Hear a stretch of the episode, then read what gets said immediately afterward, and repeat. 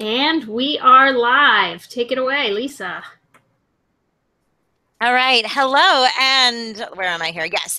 Uh, welcome to episode 18 of TLC Tech Learn Coffee. I am your host, Lisa Nowakowski, along with Nancy Minicozzi, and I'm a fifth grade teacher in South Monterey County, California. And I'm Nancy, an ed tech coach in Northwest LA County.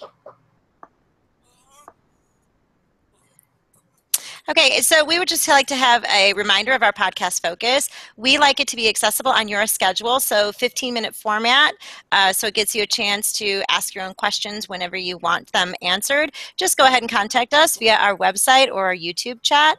It's personalized mobile PD, so you choose the focus, listen when you want to. Go ahead and contact us if you know someone uh, who would be a great guest. If you enjoy our podcast, and we hope you do, we know you will, um, please support us by subscribing to our YouTube channel. Just go ahead and search for TLC Ninja Teachers. We also use that as our hashtag on Twitter. Uh, you can also look for us on iTunes, SoundCloud, or your favorite uh, podcatcher. And while you're there, go ahead and rate us. The more ratings we have, the easier it is for people like you to find us. Nancy, what is our coffee fact? Today's coffee fact is actually about caffeine. Did you know that it is a natural pesticide? It can paralyze and kill insects that are trying to eat the coffee plant.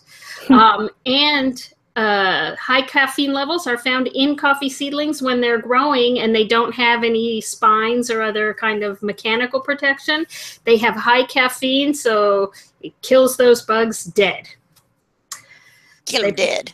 Yep, pretty much. So um, tonight's guest is Sandra Chow, who is going to be talking to us about VR, virtual reality. So, Sandra, tell us a little bit about yourself, who you are, and what you do. Hi, um, my name is Sandra Chow. I'm from Toronto, Canada, and I'm um, a teacher at the Toronto District School Board. I'm currently on special assignment with an organization called TVO, which is uh, a broadcast and digital resource organization, similar to PBS in the States. Oh, that's great. So we want to know what is virtual reality and is it the same as augmented reality or is it different? It's different. So when I think about VR, um, VR is immersive multimedia or computer simulated reality. So think about Star Trek and when the Star Trek people went into the holodeck and it, they went computer, uh, give me the jungle or whatever it might be. Um, that's what VR would be like. Whereas augmented reality would would be similar to um, Star Wars, where Princess Leia pops up and talks to them and there's a hologram and, and it's it's you're looking through a lens or a screen and and it becomes part of the reality. So Pokemon Go would be a, an AR kind of augmented reality app, whereas VR, um, we'll talk a little bit more about that today, but is something that you would look through a lens or some sort to make it feel like you're in an actual reality. Oh, I love that. And anytime you can use a Star Wars or Star Trek reference, I'm there. So I like it. Um, so tell us, how do you use virtual reality in the classroom? So I uh, taught for many years at an inner city school, and a lot of my students didn't have an opportunity to go um, to really fancy field trips because they were very expensive, um, let alone going to locations that might require thousands of dollars. So the great thing about virtual reality is you can actually bring field trips to them at a very inexpensive cost thanks to uh, Google Cardboard and obviously there are other uh, ways that you can access virtual reality but um, when you have something so inexpensive like a google cardboard students can actually access it and, and experience things like the great wall or um, the taj mahal or go out to space and, and it feels like they're actually there. And you can teach so many areas of the curriculum using that. So things like outer space or um, social studies. Um, they can actually experience what, when we learn our, our unit on Canada, we, our students actually were able to experience what going to Quebec was like or going to Vancouver. Um, and so similarly, if you're in the States and you're doing unit on the States, um, students who might not necessarily have an opportunity to go to other parts of, of the country, they can experience that um, in reality. So if I'm in California and I can't go to the Statue of Liberty in real life, I can go and walk around it using virtual reality and it feels like I'm there. Exactly. The other cool thing um, that's come up and and um, appears on YouTube is the 360 videos. And so whenever I actually have um, people experience virtual reality for the first time, what I have them do is open their phone, and most people have the YouTube app on their on their smartphone. And so if you open the YouTube app and you just type in 360 degree video, many many videos pop up and um, the, you can actually just pan on it and, and see whatever it might be the Great Barrier Reef or um, uh, a roller coaster. Um, you can experience them just by panning through it. But if you look at the bottom of your smartphone, a little icon shows up that has a little Google Cardboard. It's almost like a mask um, at the bottom. And if you click on it, you all of a sudden have two screens that show up. And if you put that into a virtual reality device, it feels like you're actually there. Um, but not only is it a still picture, it's live and animated, and it feels like you're going in a roller coaster, or feels like you're diving into the ocean or the sea, um, and or it feels like you're in in um, an orchestra pit listening to all the various sounds around you. Um, one of my favorite YouTube video clips is called the Google Spotlight Stories. Um, and so, especially for those who uh, teach language arts, when you uh, go to the Google Spotlight stories, a lot of those those uh, stories are like mini animations. So if you want to teach students about perspectives or point of view, you have each student watching the video, and when they retell the story, it shows up each student will tell the story in a different way because they are looking at the story in many different points of views. Um, so one of mine is called Special Delivery, which is kind of perfect at this time of the year because it's Christmas time and Special Delivery is a little bit Christmassy. So if you want to try one out, that's a good one to try it. Oh, I love that. And I saw that uh, for those of you that don't know, we have a planning document. I know this looks totally off the cuff, but we actually do plan. And uh, Sandra put some resources in there. Um, would that would those stories be in the resource that you put in? Mm-hmm. So the resource that I am including was a, a, presentation that Sylvia Duckworth and I prepared together, and um, and she's very very uh, organized and incre- includes many different resources. And that um, Google slide is actually a live document. So anytime either of us find something really interesting or great, we'll include that into that um, presentation. So it's always changing.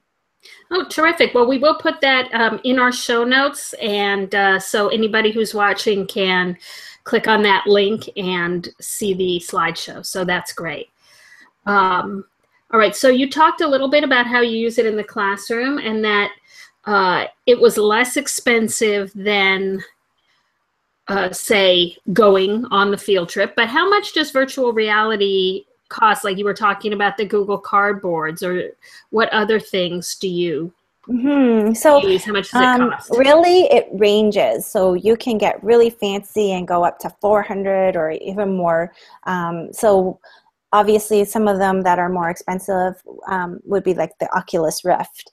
And um, and so they would be fancy in that the mechanics of it is very durable. It's plastic. Um, you you look like you're in futuristic uh, world when you're putting it on. And it and and it is very durable. And there's many other aspects to it. So for example they may have surround sound attached to it. Um, whereas you can also go as simple as a Google Cardboard, which is completely made of cardboard. Um, and yeah, that's it. And um, the great thing about the Google Cardboard is um, it's it's really inexpensive. So it could be as cheap as usually um, from Google, maybe fifteen to twenty dollars. Um, the more Google uh, certified Google Cardboards. Um, but there are some, if you go to websites like AliExpress or even Amazon, if you go to Amazon, there's some, I think even Walmart sells them for like five dollars or six dollars. Um, you can even buy kits that um, the students can create their own Google Cardboards. So the lenses are there and um, this Velcro or whatever it might be, it's already pre-cut. So a little bit of a maker, but if you want to go really, really maker, then you buy a pizza box or you buy you have pizza that day. And um, make sure it's not too greasy or you just go to the pizza pizza store and beg them if you can they can give you a box or pay for it. Um, and you there's many websites out there and it's in our presentation where people can actually create their own google cardboard.